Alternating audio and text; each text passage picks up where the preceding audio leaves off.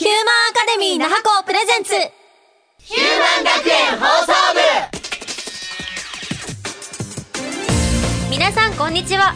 私たちはヒューマン学園放送部のゆずぽんです。リトツンです。やすです。りょうちゃんです。今回のテーマはプロ学生に聞くです。ヒューマンアカデミー那覇校で頑張っている学生とその道のプロである講師にあんなことやこんなこと聞いちゃうぞ。ぜひぜひ最後までお聞きくださいヒューマン学園放送部。この番組は総合学園ヒューマンアカデミー那覇校の提供でお送りします。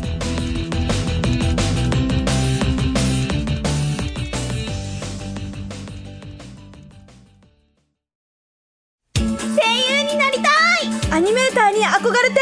ゲームクリエイター。イラストレーターって夢だったんですよ！なりたい自分にここでなる！総合学園ヒューマンアカデミー那覇校 H2 でゴーゴーなはいこ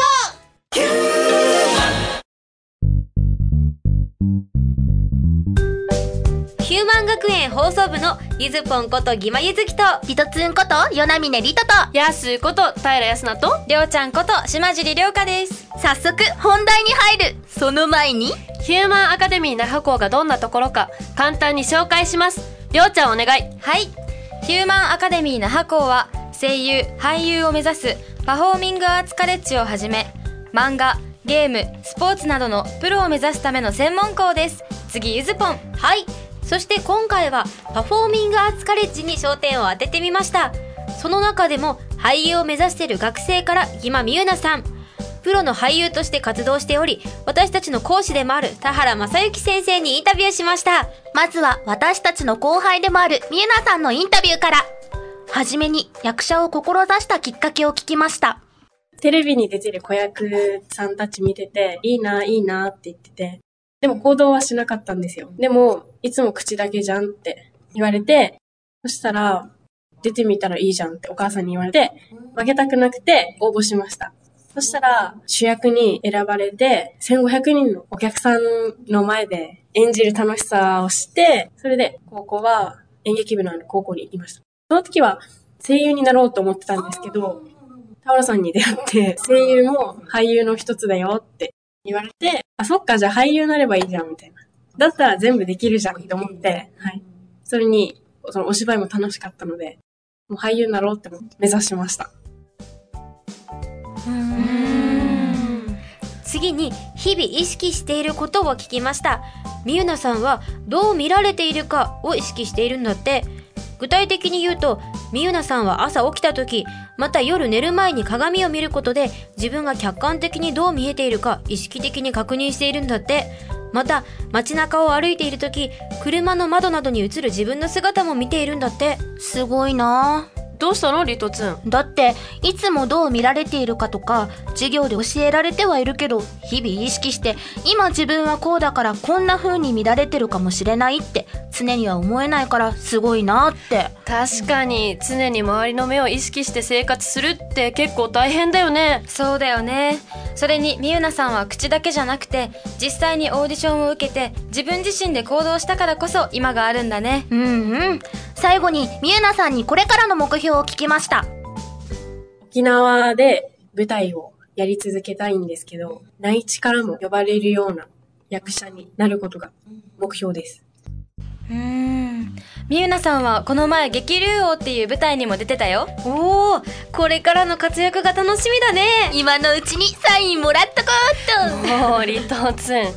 じゃあ次はプロに話を聞こはい、えー、田原正幸先生はヒューマンアカデミーの講師だけじゃなくシアターテンカンパニーっていう劇団の代表でもあるんだよまずは役者を志したきっかけを聞きましたえーきっかけっていうのは真実のところはないです。ただ、あの、本当、本当というか、理由はん神のみぞ知る。ただ、その、本当に見た目のきっかけっていうのはあります。えっ、と、二十歳ぐらいの時に、21かな？ぐらいの時に、えー当時サラリーマンをやっていて、広告代理店で働いておりました。で、会社に行って朝新聞を読んでいて、で、その新聞、えー今で言ったらレキオだとか、あるかな、レキオ。えータイムス住宅新聞みたいなちっちゃいやつね。えっ、と、それに当時その、毎、毎週、特集で女性が乗るっていう特集があってね、あの、表面、1ページ目にね。で、その特集で、えー、当時、その沖縄ですごい有名だったニュースキャスターの女性がいて、その女性が劇団を立ち上げる、旗揚げする、旗揚げメンバー募集っていうインタビューで記事が載っていたのね。僕はその女の人全然知らなかったんだけど、なんて言ったってテレビ見ないので。でまあ、とても有名な、あの、RBC の、えっ、ー、と、報道番組のメインキャスターの人だったんだけど、で、えっ、ー、と、それ見て、僕演劇大嫌いだったんだけどね。本当ふ、本当にふっと、あ、やってみようかなって思って、もうすぐその場で朝だよ。会社の電話を取って、RBC に電話をかけて、えっ、ー、と、何々さんいますかって言ったら、いたのね。で、その人フリーで、RBC の社員じゃないんだけど、だからいいたのよ。で、いて、で、繋いでもらって、で、はじめまして、つって、そこで会社の、会社が、会社の朝で同僚いるんだよ。あの、新聞見ました、って、今朝ね、今見て、それで電話しました。つって、ありがとうってことになって、で、あの、演劇知らないし、何にも知らないし、稽古の見学をさせてくれませんかって言ったのね。そしたら、ダメですって言って、ね、え、もちろん、あの、大人の対応で、ダメだって言われて、え、なんでって聞いたら、あの、決まった人、決めている人、決心している人、だけに来てほしいって言われて、で、こっち側では、って思ったんだけど、あ、わかりました。って、ちょ、ちょっと、ちょっと考えてわかりましたって何も知らないからね。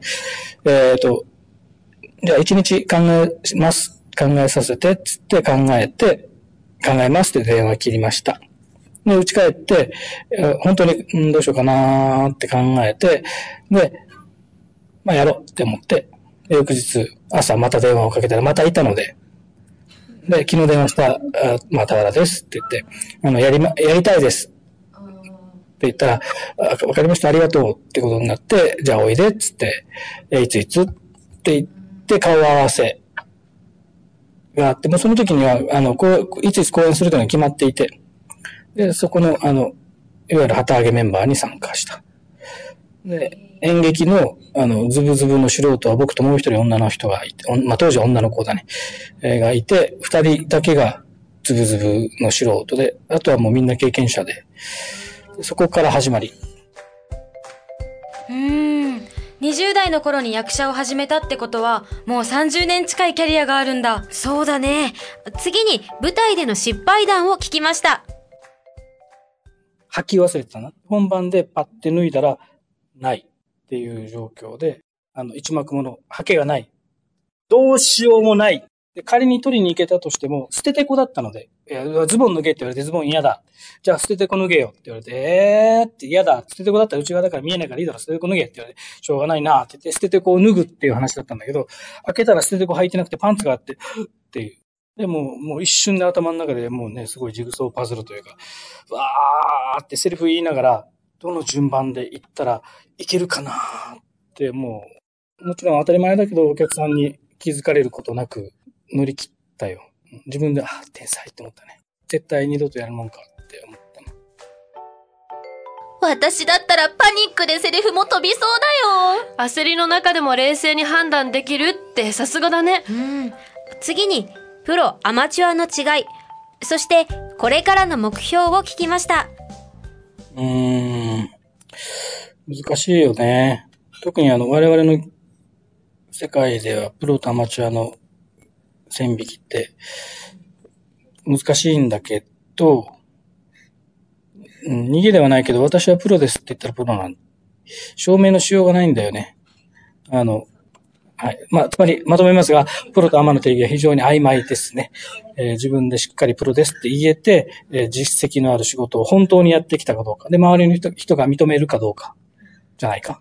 えっと、僕の目標はね、昔から全然変わってなくて、ブレてない。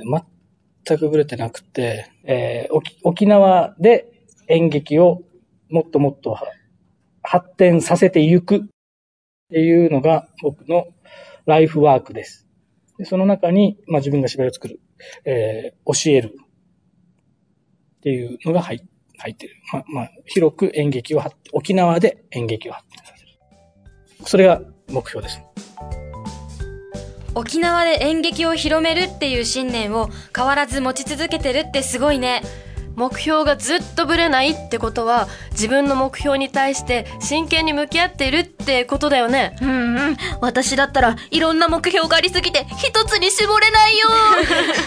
先生はよく有言実行って言うけどまさにその通りだねそれほど演劇に対する思いが熱いんだねそうだね。今回お話を聞けて、私たちもとても刺激になりました。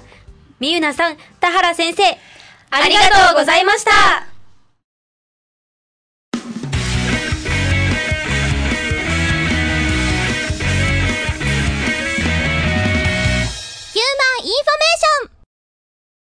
!V トーク公開試験開催私たちヒューマンアカデミー那覇校のパフォーミングアーツカレッジでは、バラエティトークの授業があるんだよね。そうそう FEC のパーラナイサーラナイの太田さんが先生なんだけど漫才を通して楽しく伝えることを勉強しているんだやってみるとお笑い芸人さんってすごいなーって思う人を笑わせるって難しいんだよねで、試験なんだけど、公開試験。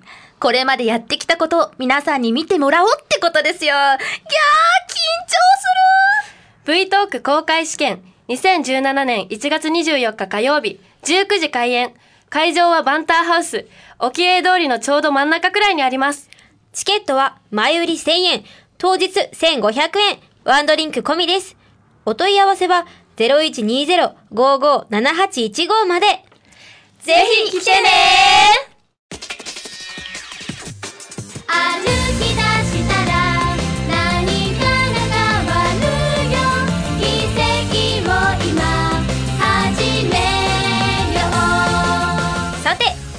はどうでしたか？うん。二人の話を聞いてプロも学生も自分の目指す方向に向かって進み続けてるんだなって思った。るうんうん。私たちもそれぞれ進路に向かって頑張ろう！そうだね。せーの。おー。え？それでは皆さん、最後までお聞きいただき、ありがとうございました